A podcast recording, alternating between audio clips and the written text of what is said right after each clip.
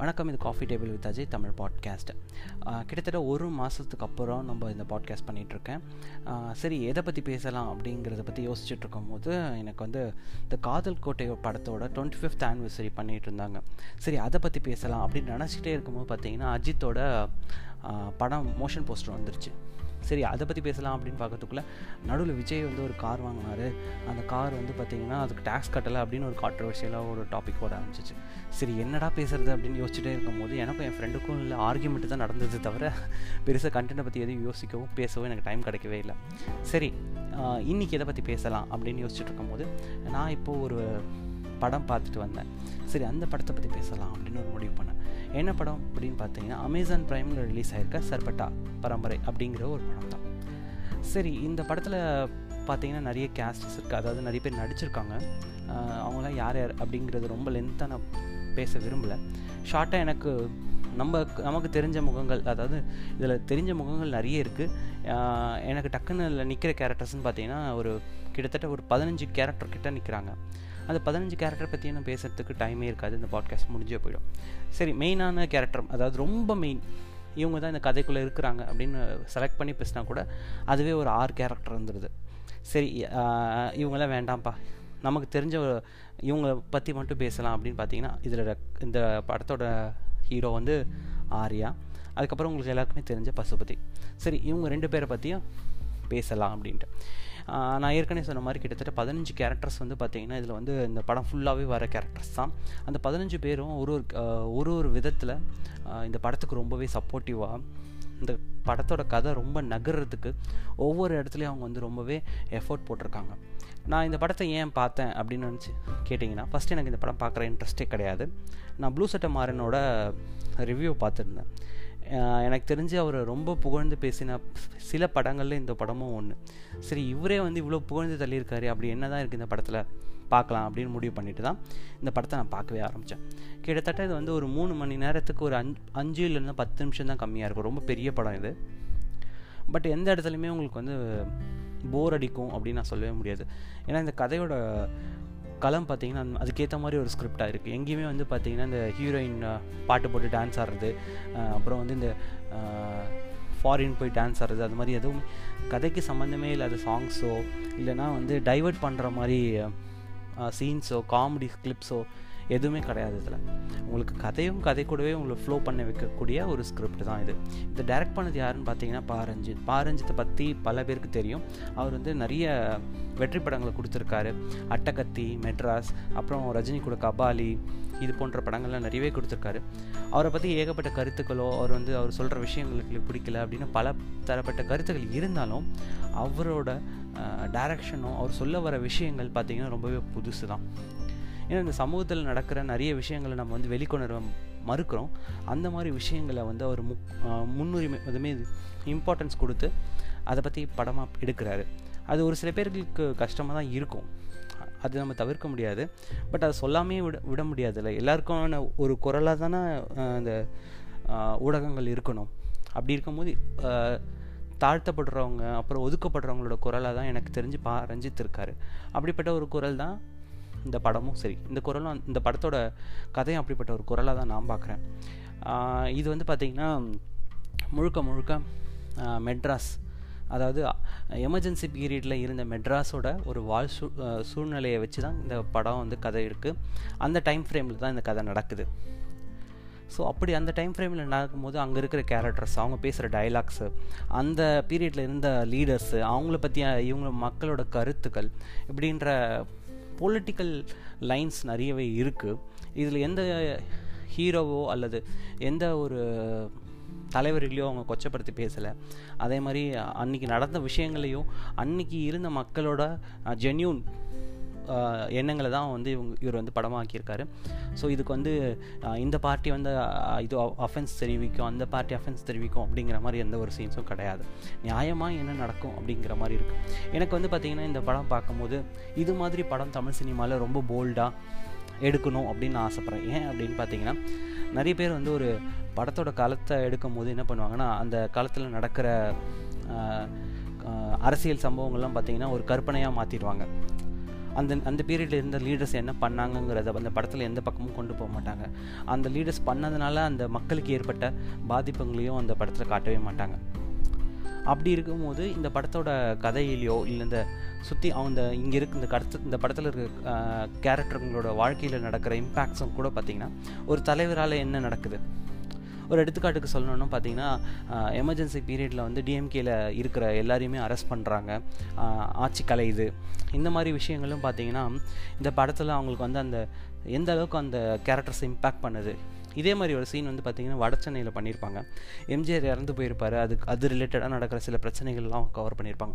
So C ஒரு சில directors தான் பார்த்திங்கன்னா இந்த மாதிரி உண்மை சம்பவங்களை கொஞ்சம் எடுத்து யூஸ் பண்ணியிருப்பாங்க. ஸோ அது வந்து நமக்கு நமக்கு புரியும் போது இந்த கதையோட அட்டாச் ஆகிறதுக்கு நமக்கு நிறையவே வாய்ப்பு கிடைக்கும்.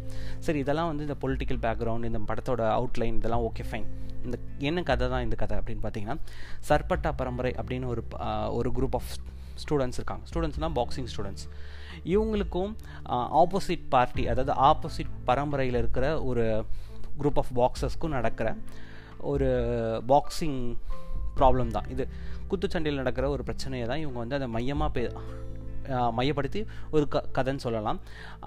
அப்படி சொல்லும் போது அப்படி மட்டும் சொல்லி சுருக்கிட முடியாது. ஏன்னா அது சார்ந்து நடக்கிற அரசியல்.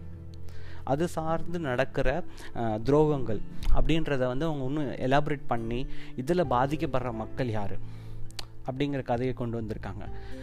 இது வந்து பார்த்திங்கன்னா இந்த பாக்ஸிங் அப்படிங்கிறது இன்றைக்கி வந்து மெட்ராஸில் வந்து பெரும்பான்மையானவர்கள் யார் இதை வந்து ரொம்ப ஆர்வத்தோடு கற்றுக்குறாங்க ரொம்ப இன்ட்ரெஸ்ட் எடுத்துக்கிறாங்க அப்படின்னு பார்த்தீங்கன்னா கண்டிப்பாக நார்த் மெட்ராஸ் பசங்க தான். ஏன்னா அவங்க தான் இதில் வந்து ரொம்பவே இன்ட்ரெஸ்டிங்காக இருக்கிறாங்க இன்ட்ரெஸ்ட் எடுத்து பண்ணுறாங்க அவங்களோட வாழ்க்கை சூழ்நிலை வந்து இம்ப்ரூவ் பண்ணிக்கணும்னு ஆசைப்பட்றாங்க. ஸோ அதுக்காக அவங்க வந்து ஸ்போர்ட்ஸ் ஆக்டிவிட்டீஸில் அவங்களோட இன்வால்மெண்ட்டை நிறைய கொடுக்குறாங்க. இதர் வாழ்க்கையில் முன்னேறினா இந்த வந்து பார்த்திங்கன்னா வட சென்னையில் வந்து சொல்லியிருப்பாரு. கேரம் ஆட கற்றுக்கோங்கடா அப்போ தான் ஸ்போர்ட்ஸ் கோட்டாவில் உங்களுக்கு வேலை கிடைக்கும். அப்படிங்கிற மாதிரி ஒரு மோட்டிவேஷன் ஒன்று நமக்கு படிப்பு வரணும். அந்த படிப்பில் நம்மளால் காம்படேட் பண்ண முடியலன்னா விளையாட்டுலையாவது நம்ம வந்து ஒரு காம்படேட்டராக இருக்கணும். வாழ்க்கையில் எப்போவுமே தோற்று போயிடக்கூடாது. நம்ம ஒரு முயற்சி எடுத்துக்கிட்டே இருக்கணும் அப்படின்னு சொல்லிட்டு சில கதாபாத்திரங்கள் வந்து வட வரும். அது மாதிரி ஒரு கதை தான் இந்த கல களம் கதை.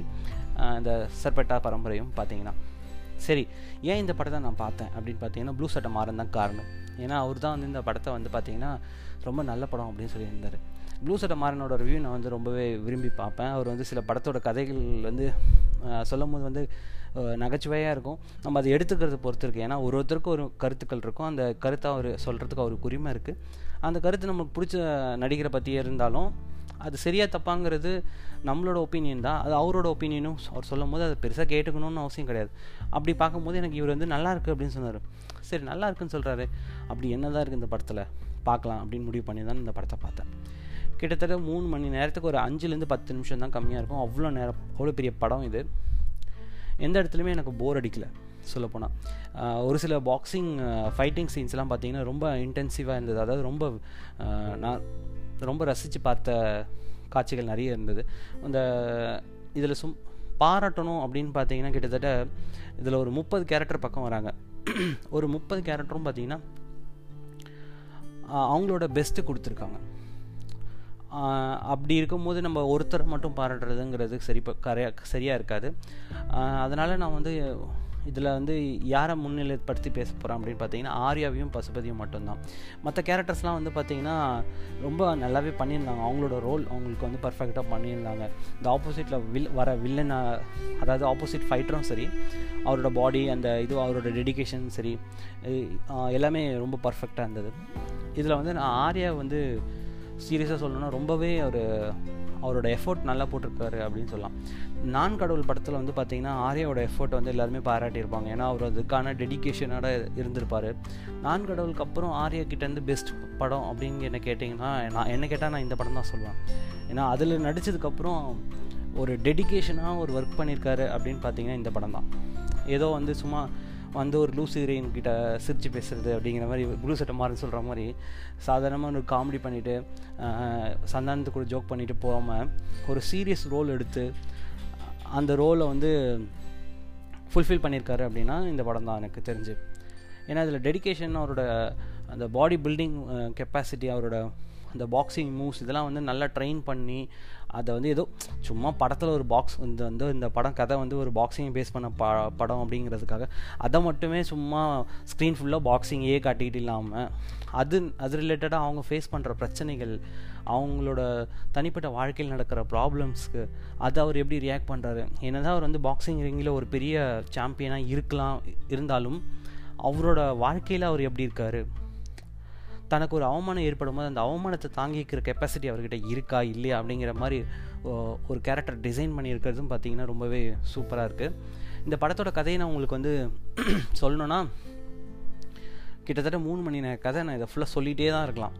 ஸோ நான் அந்த கதையை பற்றி எதுவுமே பேச போகிறதில்ல ஏன்னா நான் அதை சொன்னேன்னா உங்களுக்கு அந்த சுவாரஸ்யம் போயிடும். ஏன்னா ஒரு ஒரு சீனும் பார்த்தீங்கன்னா அடுத்து என்னென்னு அப்படிங்கிற மாதிரி ப்ரெடிக்ட் பண்ண முடியாததாக இருக்கும். இது வந்து பார்த்திங்கன்னா ஒரு பாக்ஸரோட ரைஸ் அண்ட் ஃபால் அப்படின்றத மாதிரி சொல்லலாம். திருப்பி அவர் ரைஸ் ஆகிறாரா இல்லையா அப்படிங்கிற ஒரு கதை.